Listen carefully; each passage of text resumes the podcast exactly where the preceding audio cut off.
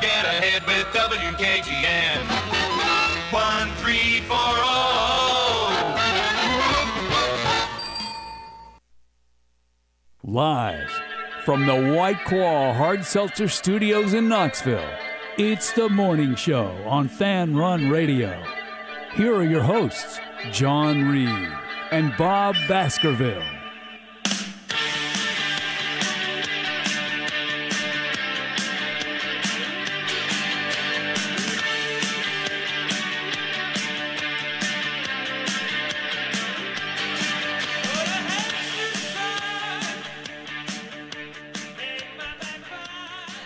Back in the booth, back on the airwaves, coming at you live from the Fan Run Studios of the White Claw Hard Seltzer Variety.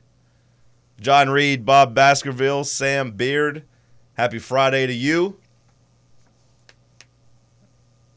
Friday, February 9th, Super Bowl Friday. How are you, Bob? Doing great. Had my best night of sleep the whole week. Feels good. Getting ready for a weekend, although the weather's turning on us. It's going to be a little wet, but that's okay. It's all right. How about you? Best night of sleep of the week. Right in time to coast into the weekend and maybe sleep in a little bit tomorrow, an extra 30 minutes or so before you go play some pickup ball. And, you know, I woke up at 5:30, and I agree. I felt so refreshed, but then I went back to sleep. And then I felt groggy when I woke up like 30 minutes later. Big mistake by me. Should have just rolled out of bed. But I'm here. I'm good. Sam, what about you? That's something I've kind of learned as well, John. I think if you feel good on the initial wake up, you just get the morning rolling with this morning show. Because I did the same thing. I woke up at like 5:15, and I was like, man, I feel like I had 10 hours of sleep. I've never been able to do that. Same. I've never been able to do that. I don't know if that's the next part of maturation. I don't know if there's some 24-year-olds out there who've been living that way their whole life, and maybe I've just missed the boat. But, yeah, if I could squeeze an extra 15 minutes of laying in bed, I'm going to do that, even if that means I fall asleep and then get jarred awake by my alarm and then become groggy. I need to just get up on the initial wake-up. I think that's what separates morning people from the rest of the world. Yeah. Is that they're able just to get up and get running. I think I'd be pretty powerful if I could get up on my first initial wake-up. It doesn't matter if you're the lion or the gazelle. Sam, both of you got to wake up and start running in the morning. That is true. That is absolutely true. You got to wake up and start running. Whether you're chasing something or being chased, get up and go. Amen. You got to outrun the fastest lion, or you will be killed. Maybe I'm a cheetah. Lion, you got to outrun the slowest gazelle, or else you will starve. What if I'm a cheetah, though? You know, I don't know if they are really into the whole killing thing. I don't know how cheetahs get down. Are cheetahs out here hunting like lions? I mean, I assume they are, but, like, maybe they're not hunting as big of things. I'm not really a big cat expert.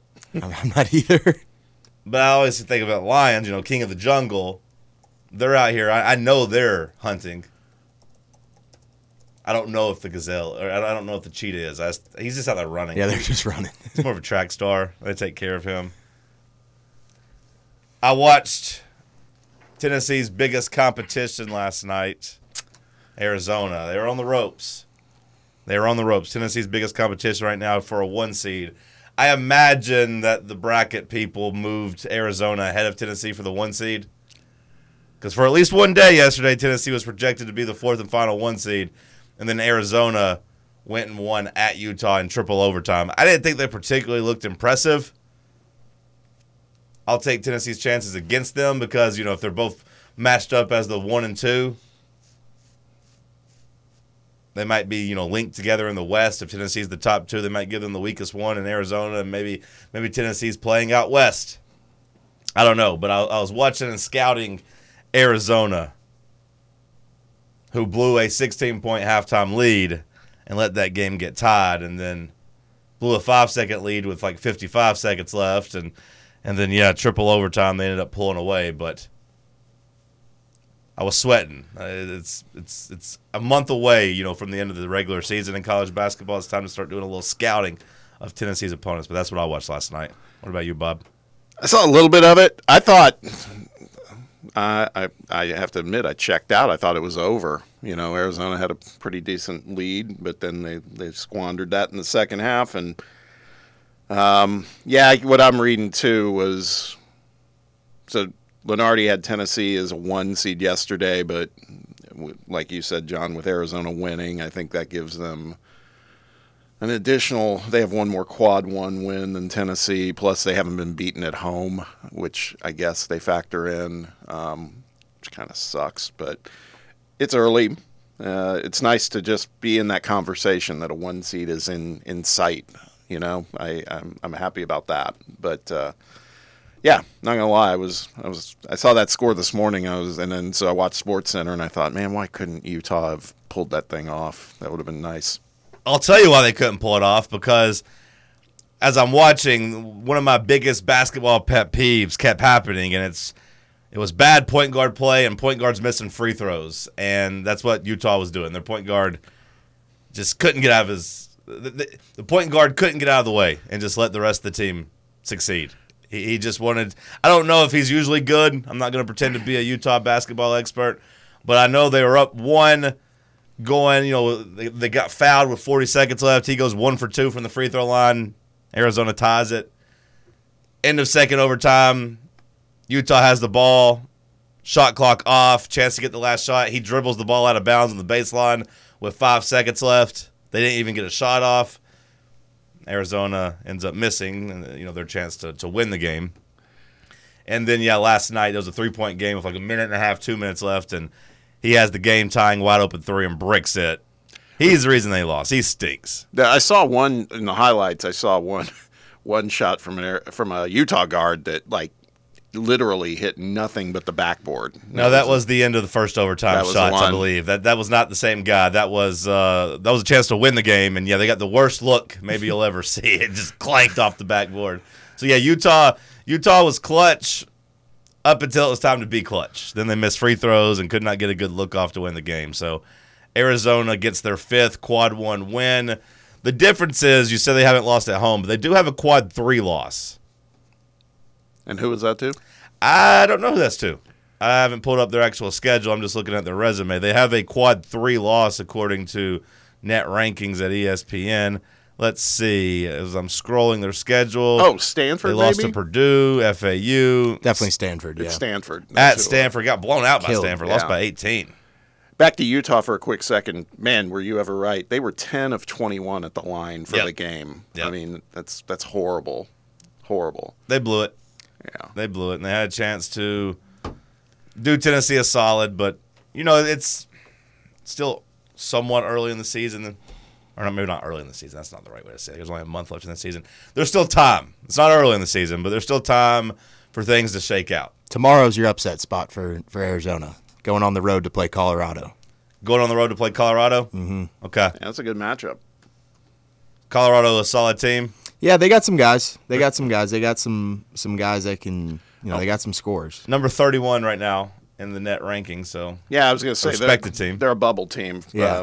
But Lenardi's got them his first four out. But, yeah. So it's a big opportunity for them. If you're a Colorado basketball fan, you should be there and ready to go. Which, Utah was, the crowd was pumped up. And the 16-point, halftime comeback always is pretty fun, and. I checked the score at halftime. I was like, oh, well, that was dumb to have any inclination that Utah could keep that game close, to pay somewhat attention to that. And then I looked back at the 10-minute mark, and it was tied. I was like, or 5-minute mark, it was tied. I was like, okay, I'm going to turn it on. But, yeah, Colorado, a perfect 12-0 at home, so okay. They need Coach Prime there for that game. I wonder if he goes to any Colorado basketball games. Does he bring his cowboy hat on and go sit there courtside? Rocking he's at the Super Bowl right now. Yeah, there's no doubt. Yeah, he's not. And then, of course, Tennessee will play Texas A&M on the road. So both teams that are kind of competing for that 1 seed going to be on the road getting tested. I haven't seen a line yet for the Texas A&M Tennessee game.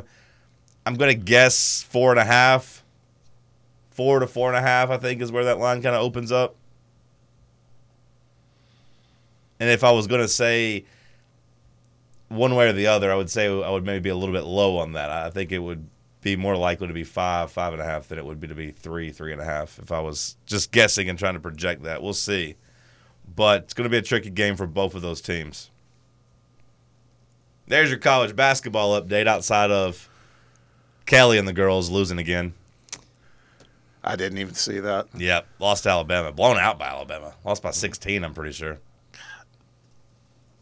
Lost by 16, I believe was the number, right? I think it was 72-56.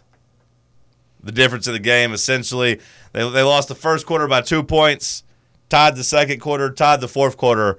Problem was they got beat 28-14 coming out of halftime. So the old halftime adjustments did not work well for the ladies. So seems as if Tennessee, from what I've saw on the college basketball Twitter, was that the Lady Vols are a bubble team, which seems crazy. Like, I might not even make the damn tournament. Is it pretty much like foregone conclusion that she's going to be gone by the end of the year? I mean, I would think so. On one hand, if I'm Danny White, I'm like, hey, I'm a little busy. We got this whole like Nico lawsuit thing going on. We're fighting the NCAA. I'm a little preoccupied, but at the same time, I might be itching to make a hire. Because, you know, I've said it before. I'll say it again. We're good at every sport except the one we should be good at. Yeah. Like, we should be the premier flagship program in college basketball. College basketball on the women's side is pretty fun right now, and we are a complete afterthought. It's not even noteworthy when we lose, really, in the SEC anymore. That used to be a big deal. Like, there's once upon a time Alabama beating Tennessee would have been a huge deal. And instead, it's just like, yeah, that's just kind of what happened. And that's maybe the biggest indictment. It's a good point about Danny White. Maybe preoccupied, maybe, though, it's also like, hey, things are going well here. This is the time the job could be as attractive as any of it to someone. But I don't know. I don't know how to read that one. I've been more of the mind that he's fine with it for a little while. He'll maybe ride it out, but I don't know. When I keep hearing about losses and then a loss like that last night, that's not a good trend at all. It's definitely not showing signs of rebounding. Did you ever get an itchy finger to want to fire somebody at your jobs throughout life? Did you ever be like, hey, you know what, things are good, but let's shake it up. Let's get the team talking a little bit. We got to get a little unrest, put people on notice. Like, hey, it's time to shape up or ship out. Can you come in here and talk to me? Bring your stuff. My attorney would tell me to just leave that one alone. Fair enough. It's Super Bowl Friday. We'll talk about the Super Bowl coming up after the break. It's the morning show here on Fan Run Radio. Good morning. Traffic's on the increase, I-40, as you come through Dandridge, there through that section of Jefferson County in and through Sevier County.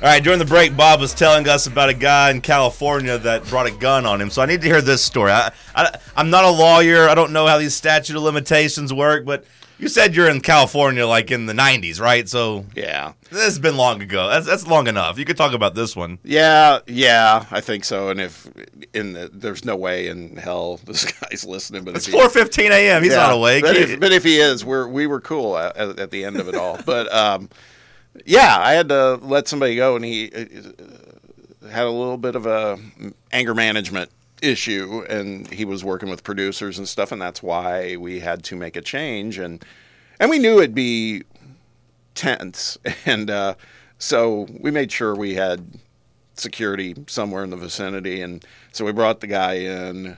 He cried hard, and you know that made me a little bit sad, but it was like we still have to do this, and then it was like we need, because he had a company vehicle too, and told him, I was like, well, we need you to get your stuff out of your vehicle, give me your keys, all that stuff. And he was like, okay, well, let's go. And I walked out with him, and he goes, as we were walking out, he goes, man, I was worried this was what was going to happen today. And he goes, and I, you know, he goes, and I brought a gun along, you know, and I was like, oh, okay. Hit pause. And I was like, all right, well. I'm going back inside. Yeah, and so we're walking, and he looks at me, and he goes, come on, man. He goes, I wasn't talking about doing anything to you. He goes, I'm talking about doing something to myself. It was kind of dark, and I was like, let's just get the stuff out of your car. And sure enough, he goes to his car, and I goes, so that's in the car? And he goes, yeah. And I go, I'm going to stay back here. Well, he opens the car, and sure enough, and this is real. It was like a sawed-off shotgun. Oh, God. So we had to, at that point, I was like, nope, we had to get security and have him. You know, he had to be. He got arrested and. Oh God, he was suicidal. Then you got him arrested, but maybe that got him some help. Maybe that got him time to calm down. Listen, there was not a single thing that was fun about it. But as I was telling you in the break, he and I bumped into each other like a year or two later at the Oscars, and he was so kind, and you know, we hugged it out, everything was okay, and he even said, he goes, I'm really sorry about what happened back then. He goes, I needed to figure some stuff out, and you were right, and it all worked out. But man, it was a scary freaking moment. I mean, I have to say, it was like, because you don't prepare for that stuff. And by the way, given what the piece of firearms was, if he had decided to use that, I was not that far away with the spray of that thing. I could have been. It'd have taken you down at least. Yeah. So I got stories, man. It's been a long. I've been lucky, but that was a weird day. But So again, it goes all the way back to what we were talking about with Kelly Harper. It's a great analogy. No, but some of those girls that shoot on the court do look like sawed-off shotguns. The way it just kind of spreads out. But firing people that's hard stuff and you know, you can make it as impersonal as possible, but it's still there's always complications or the chance for them, and obviously, it's not going to ever get like that, I would think, you know, if Danny's got to make that kind of decision with Kelly. But it's you don't think Kelly's got a sawed-off shotgun in her trunk? Can't imagine. Okay. Can't imagine. It would probably breach her buyout.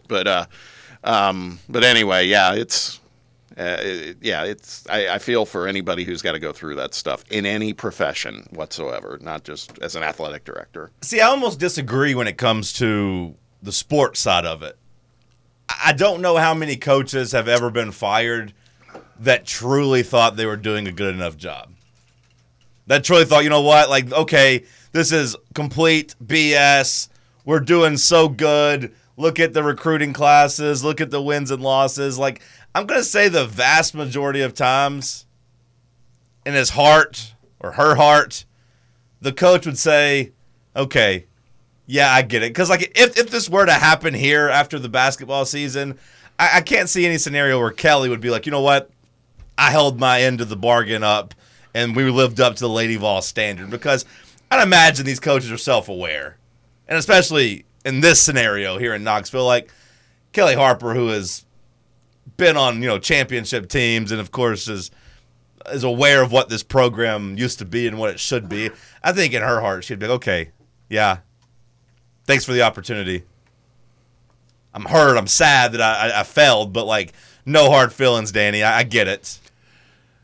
I don't disagree with that. I would say also in the industry that I have spent most of my career in, there is an adage that says, it goes like this: if you haven't been fired, you haven't made it. You know, it's like, because a lot of those high ranking positions, you've got to take chances. They don't work often, you know, and things like that. So I would say that you're probably right. I think some people that are in that spot have to look at it and not feel like, man, I was wronged. Is TV similar in that? I mean, because there's a scoreboard there as well, right? Absolutely. With the ratings and things you can check and metrics on the backside. So I imagine you can kind of keep track of, like, how you're performing and what you're doing. Yeah, it's very much that way. I mean, and it runs the gamut. It's really incredibly tough for people that are in front of the camera, because they're going to be linked to ratings, you know, for their shows, and then the executives that make those choices to create those shows or put those shows on or program them in the schedule the proper way, whatever.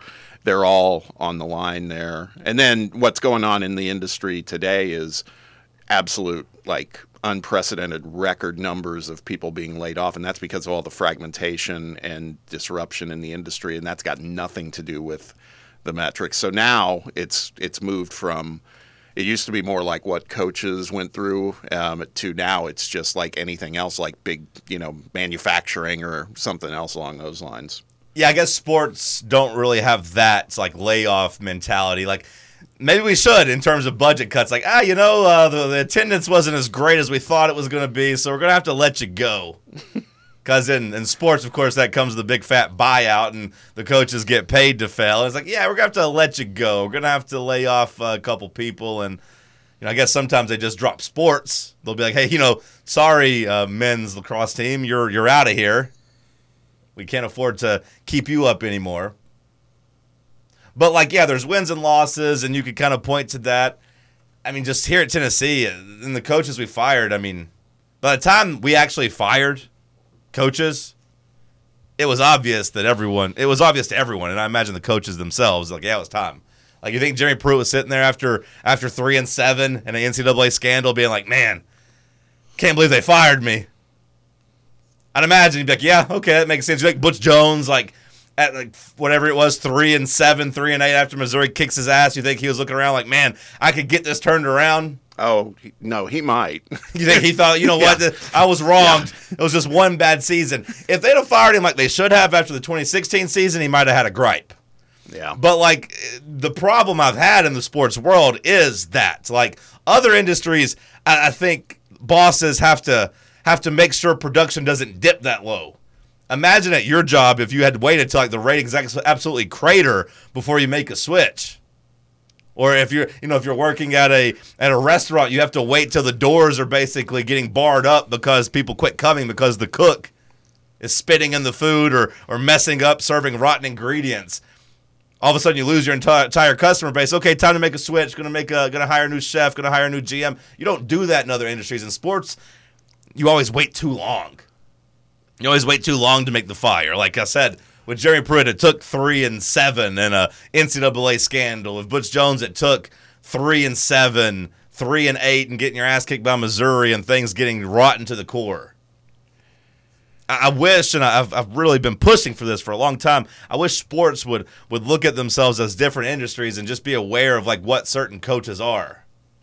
I maintain if Butch Jones had left after 2015 or 2014, he'd have been a legend here because the recruiting was kind of stacking up, and you could have hired somebody to take it to a different level. If Tennessee would have made the tough decision to fire him in 2016, whenever you still had a little bit of a core here, or 2015 after you still had a little bit of a core here, and hired somebody to take them to a different level, you don't let the program crater. In sports, you always are having to build back up from the absolute bottom. Yeah, I was thinking about this while you were talking too. There's, it's true, and it's one of the few times I've seen something, a scenario where, in a lot of other institutions, the coach would have gotten fired, but he didn't, and it ended up kind of working out. Was Mark Stoops at Kentucky? Because if you think back to his first couple seasons, they were bad. Mm-hmm. And in this day and age, I think if this was in this era, which is different, I think he would have been gone. But they stuck with him. He's probably the best. You could argue he may be the best coach or most successful coach Kentucky's had. Bear Bryant, I know, was there at one point, but and we talked about that earlier in the week. That's the perfect place for him. But I just think that it's very, very rare you see something like that where a university is going to stick it out with someone, and I don't know what the motivator to that was, but most of the time it's either one thing or the other. It's either there's an itchy trigger finger and it happens too soon, or it happens they wait too long. There's no in between, it feels like to me. You could maybe also point to, and this team just, of course, won the national championship, but I could say Michigan was a little slow on that too. But Harbaugh at least had gone 12-1 in year, or excuse me, had came to Michigan, won double-digit games at the very beginning. So it got off to a good start, and then it just kind of, cratered out, really peaking at the end of COVID, right when they went 2-4 and canceled the Ohio State game because they were afraid of that beating, and it's like, we're not going to play it. Nope, not going to do it. Yeah. And at that point, you thought, okay, it's time to probably look elsewhere, and they wrote it out. And then you responded by going 12-1, 13-1, and then, of course, 15-0. 12-1, then lost the ball game, so I guess 12-2 overall. But yeah. So it sometimes does work, but I just think in sports, almost every time someone gets fired, you're like, yep, that was a little bit too late. Except in the NBA when they got rid of Adrian Griffin. Because they did that pretty early. They're like, you know what? We're going to go ahead, sir, and say that you're not going to make it past the probationary period of the 3 months before we officially hire you on. You're out of here. Who was the Cleveland coach? Was it Blatt? Dave Blatt, yeah. He was another one. Like, that was a LeBron-architected thing, right? Yeah, he went to the finals the first year, and then the second year it came out with a good record. But I would say in that scenario, you would argue that it's what I'm talking about, though. The Cavs looked and said, actually, we're going to make a change. We think we got somebody better here that could do a job better and get along with players. And then they fired David Blatt in the middle of 2016, promoted Ty Lue, and then went on and won the finals and beat a 73-win Golden State team. And Ty Lue became thought of as like for a while they were calling him like the Bill Belichick of the NBA in terms of how he can game plan and strategize. So, I mean, I would say that was a program or a franchise looking and being aggressive and making that switch. Not a coaching decision, but I do think in the Super Bowl you have a comparable analogy of, hey, we're going to let somebody else take us to the next level, because the Chiefs went to the playoffs with Alex Smith, and we're a pretty solid team, and they looked and said, actually, we're going to bring in somebody else to do this job. And, of course, the rest so far is history that is still being written, because Patrick Mahomes, fast forward, has been to 3 Super Bowls and won 2 of them and is getting ready to play in his 4th. We'll dive into that after the break. It's the morning show here on Fan Run Radio.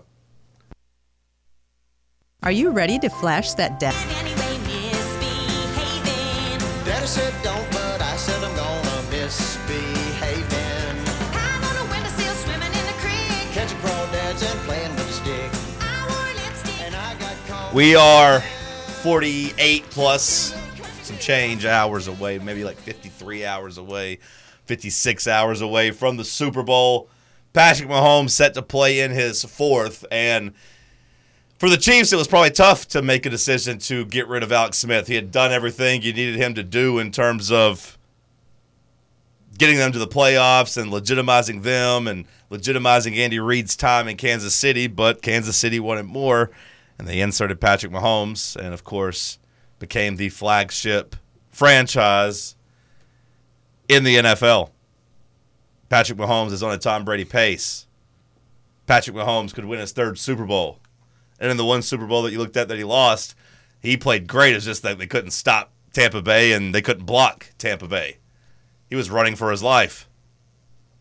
We'll go to the phone lines, 865-546-8200 if you want to weigh in. Roberto, happy Friday to you. The floor is yours. John, good morning, sir. Morning. Thank you. I appreciate that.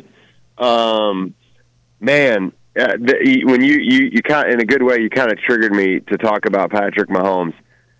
I think that he right now, he's doing things quarterbacks we've never even seen them do in the NFL. You said he's on a Brady pace. Forgive my ignorance, because it is that. Is he not ahead of Brady pace based on number of years in the league? Versus I'm sure it's if you said he was going to win 2 Super Bowls every 5 years, whatever it would be, maybe he could get to 8. But they're similar in the sense that Brady won 3. Actually, Brady would be ahead if you just look at the beginning of the career. Now, if you did like an average and extrapolate it out, but like Brady had 3 in his first 4 years starting, right?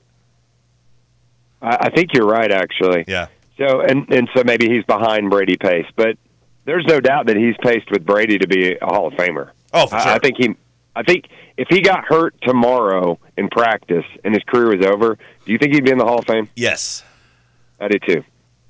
I just think he's a phenomenal player.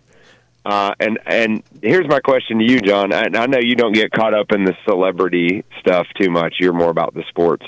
But what makes me dislike him is the people around him. I think that if he didn't have Brittany and his brother around him, he would be so much more likable. Because he's kind of likable as is, but those people really bring him down a notch. What are your thoughts on that and his legacy? I mean, I think I felt bad for Patrick Mahomes for the last couple of years. Now, so far this year, I mean, Brittany and Jackson, I think they're gone. I don't think they're really a part of the narrative anymore. I think they kind of got... I mean, she's going to be on the cover of Sports Illustrated. Well, yeah, but I was going to say, you haven't had any bad stories about the brother and the wife.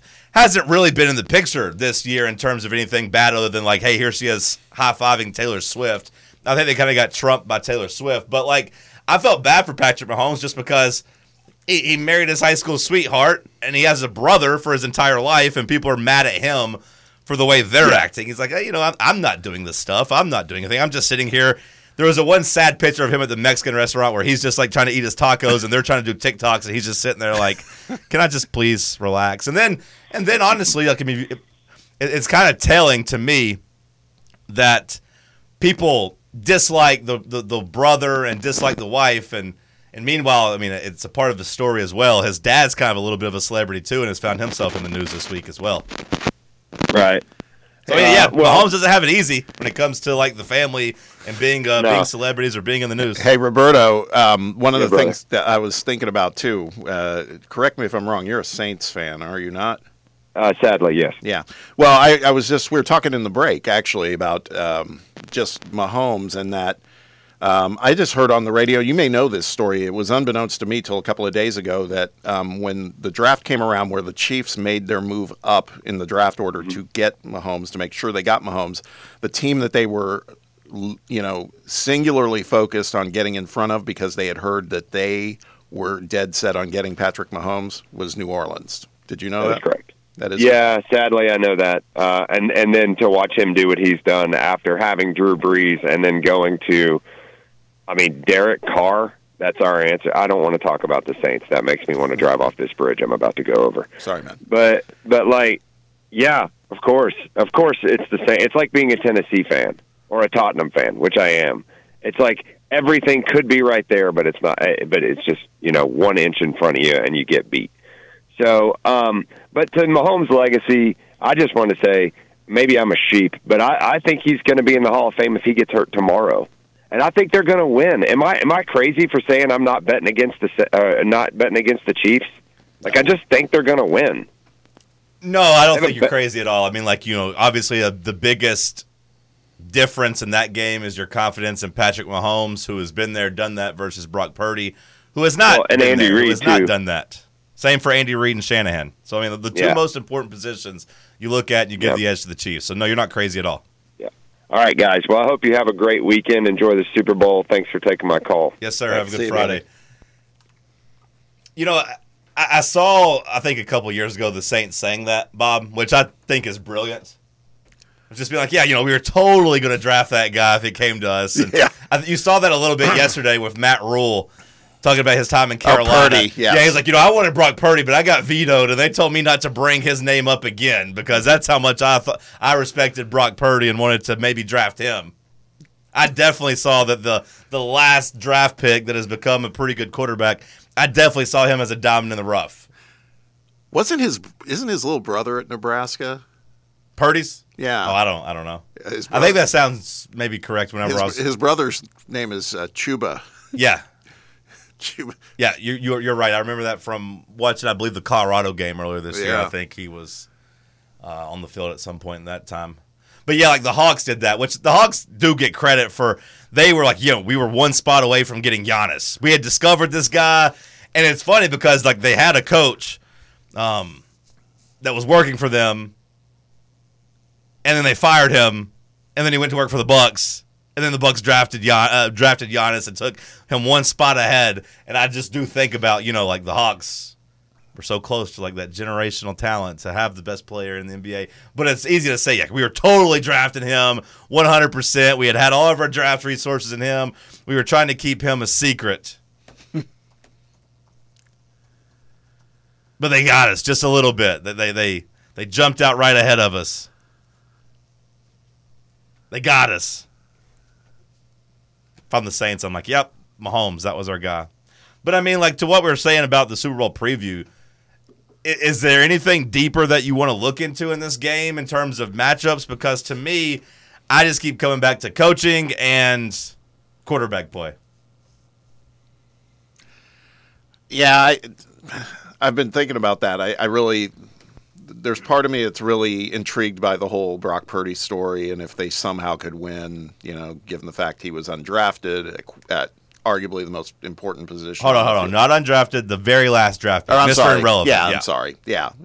Which maybe might be worse than being undrafted. No, it's true. I mean, but an afterthought, basically. I mean, he was just... Mr. Irrelevant. Yeah. That's literally the name they give it because he's an afterthought. Right. So I think that part is intriguing to me, but it's kind of like what Roberto said, and we've talked about it before, too. I just don't...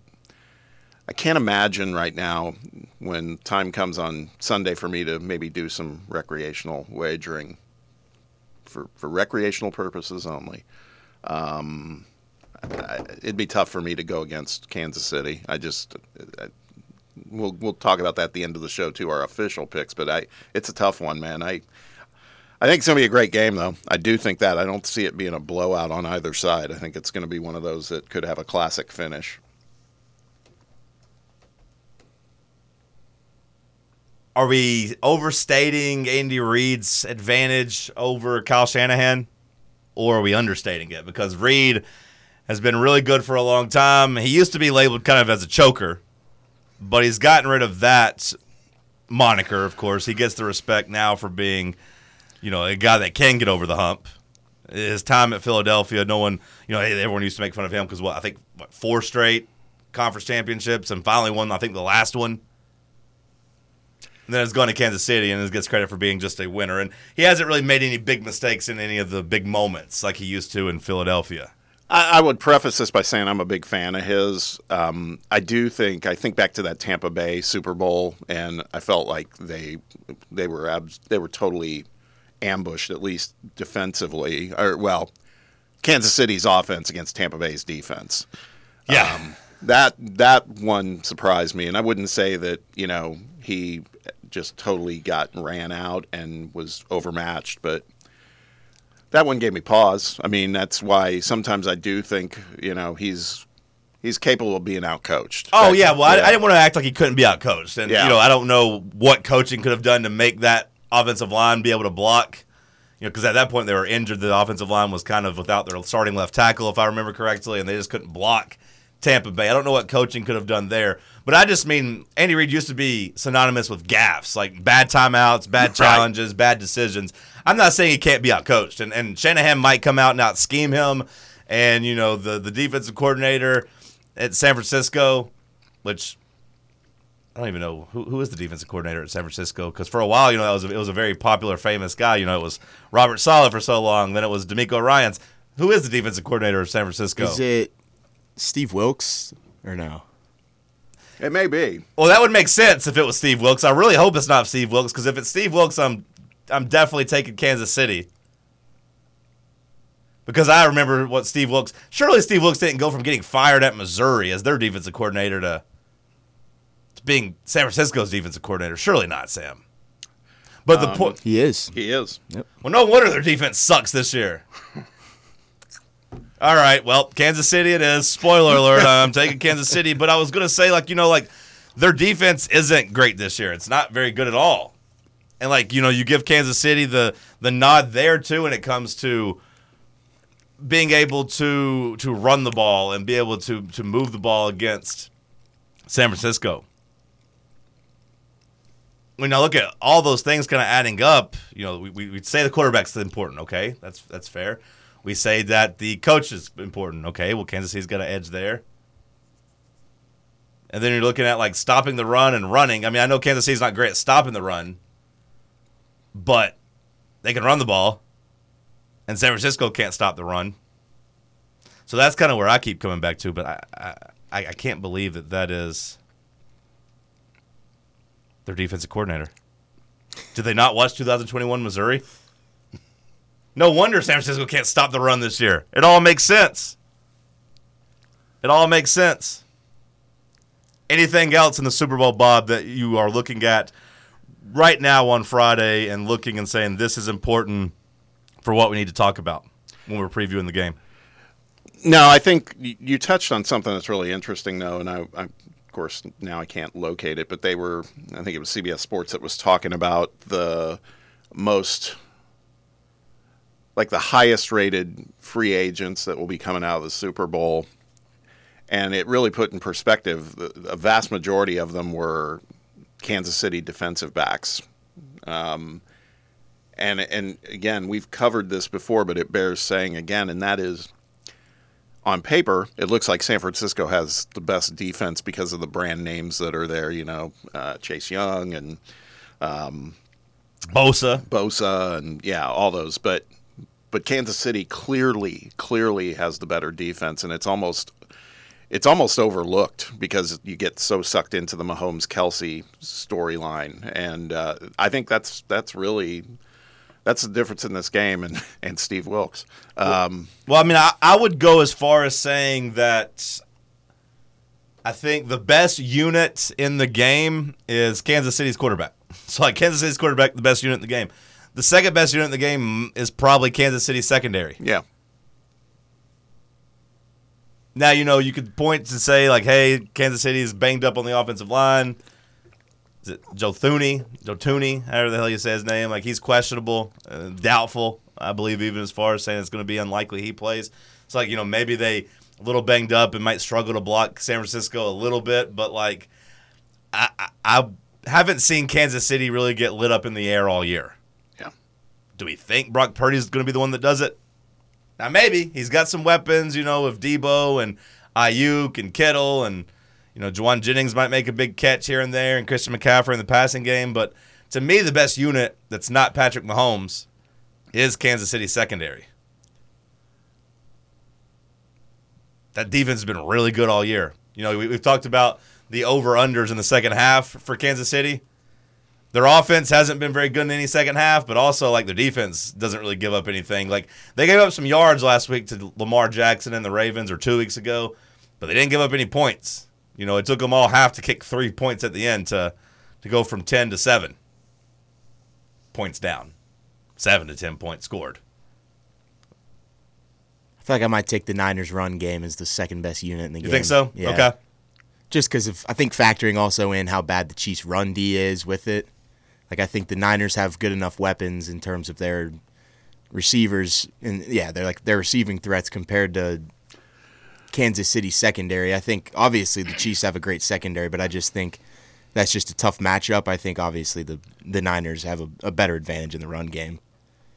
I don't necessarily push back too much on that. I did think because, you know, McCaffrey's a star, just won Offensive Player of the Year, but I do think that as good as he is at running back, L'Jarius Sneed is just as good out on the outside, you know, taking that number one receiver. So, like, I think when you look at him and McDuffie, that duo is maybe the best cornerback duo in the league, or at least one of, and Sneed might be the best cornerback in the league this year, at least statistically. Like, no one's beating him.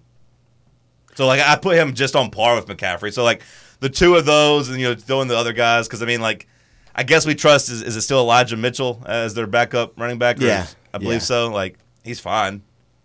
But McCaffrey, yeah, of course, is stud. I mean, I don't want to act like McCaffrey's not.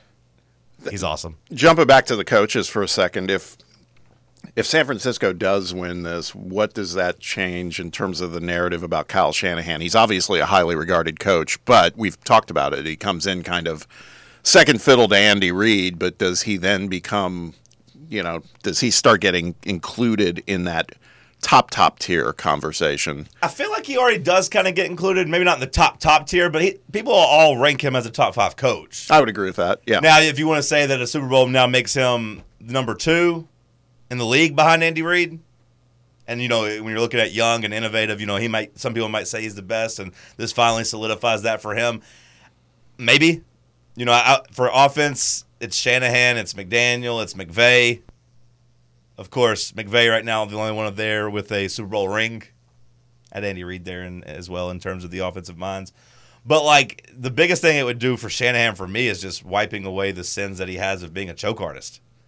Because I think you label him as a choke artist. At least I do. I don't know. Dan Quinn gets it a little bit, but, like, when I talk about blowing that 28-3 lead, I don't really blame Dan Quinn as much as I blame Kyle Shanahan. He was the one calling the offense. Right. He's the one that had Matt Ryan dropping back and taking sacks instead of kicking a game-winning field goal, essentially. He's the one that couldn't ice the game away. Like, I look at Kyle Shanahan as being the reason they lost that game. And then you look at them blowing the Super Bowl against Kansas City the first go-around when they're up 10 in the fourth quarter and blowing a 10-point lead against the Rams a couple years ago in the NFC Championship when they have, you know, half of SoFi Stadium's in red or even more than half, like it's a home game, and you're up 10 in the fourth quarter. I look at Shanahan kind of as a choke artist, which maybe isn't fair. Shanahan gets credit for being like a guy that takes quarterbacks to a different level, right? He turned Matt Ryan into an MVP. He turned Jimmy Garoppolo into a Super Bowl caliber quarterback, or at least a quarterback good enough to get to the Super Bowl with. Look what he's done with Brock Purdy. But still, it's like, yeah, but you don't really trust Shanahan. Maybe it's because he was wearing the flat-bill caps on the sideline, and that's not really something you equate to leadership. Not to go full Colin Cowherd here, but when he talks about that with the quarterbacks, I'm like, a quarterback can wear a backwards hat, Colin. It's okay. Most of these quarterbacks are going to be in their early 30s. You can still wear a backwards hat. It's all right. But the head coaches, I will admit, when I see Shanahan wearing the flat bill on the sideline, I'm like, that doesn't scream leadership. That guy can't win the big one. You don't see Bill Belichick wearing a hat. You don't see Andy Reid wearing a flat bill hat. I'm like, you know what? There might be something to that. Maybe it's because he looks like Kendall Roy. I don't know. But for now, you look at Shanahan as a choke artist. But if he gets that ring, it's going to do the same thing it did for him, Bob, as I said, it did for Andy Reid. Yeah, legitimizes him, right? I mean, truly legitimizes him. He gets enough respect at the moment, but there's those types of memories hovering around him. You call it legitimize. I just say baptize. Like, it baptizes him in a sports sense, not to be sacrilegious, but like to wash away the sins of the past. Like, Andy Reid went from choke artist, walrus, fat, goofy, choke artist, can't win the big one, can't call timeouts, doesn't know when to challenge, blah, blah, blah. So now Andy Reid is a champion, and you give him credit for being able to handle end-of-game situations, for being innovative around the goal line, for creating new wrinkles and creating new ways to score and guys to get the ball to. He was baptized with that first Super Bowl. And now, like, maybe it was a confidence thing. Maybe it's like if a guy going up and hitting a free throw or finally breaking through and having a good game or something. You see that first shot go in, and then you're like, you know what? I can play at this level. I can coach at this level. Because when Reid broke through, he became, a solidified top two, maybe top one coach in the NFL. Now I think he is number one. And I think if he wins the Super Bowl, he has a chance of catching Belichick in terms of perception. Yeah. I think he still has a chance to retire as maybe having the best, or at least maybe the most respected, one of the most respected careers in the NFL. Because he has a chance to be the all-time winningest coach. He has a chance to get a third Super Bowl. And then if they win this one, you're probably going to say, you know what, they can get back and maybe win one more before the end of his career. And then he's in rarefied air. Yeah, he's in sniffing distance of all-time playoff wins, right, with behind Belichick. He's only like 5 behind him or 6 behind him. So I didn't even realize that. I was talking about just the all-time wins because, I think if he coaches for another 6 or 7 years, he's going to get there. But, yeah, all-time playoff wins, I would imagine. Yeah, I think it's a 6-game delta right now, which that feels very attainable too. I mean, the playoff part, the part that matters, right? The one that everybody wants to talk about is how you do in the postseason. Belichick holds the record at 31. A little surprising. Yeah, Reid's at 25. Would have thought he'd had more playoff wins in his career. I understand it's hard. You don't have many games in the playoffs, but, I mean, the Eagles are in those, like I said, 4 straight conference championships, but I guess if you have a first-round bye, you kind of lose a win every year for that. I'm sorry, I just saw some video of Shanahan at his presser, and he's got a flat bill on. Somebody needs to get in his ear. I'm surprised his dad hasn't. Yeah. I'm surprised old Mike hasn't been like, son, take that goofy stuff off. Come on. People were saying he was showing up drunk to the press conferences, the Super Bowl press conferences. Shanahan has been? Yeah. What? I haven't seen this storyline. Yeah. Where'd you see that? Like TMZ? A couple days ago, just at like the start of media day. So like the Monday celebration or whatever. He's been out in Vegas partying. I mean, I guess he didn't look like super messed up, but sure, you could tell he was like, "What did you say?" And he leaned his ear into the microphone to hear the question. Now on Friday, if he shows up today at the presser drunk, yeah, that would be an issue. But I gotta say, at this point, I don't think you're gonna put anything into the game plan that's gonna matter. I think if you're the 49ers, if you're the Chiefs, you know what you're going to try to do. It's Super Bowl week. You don't get there often. Enjoy it a little bit. Well, I just say don't overthink it. I was going to say maybe the opposite. Maybe not enjoy it, like, hey, you don't get there, hey, celebrate. I was going to say maybe, like, get out of the office and quit stressing.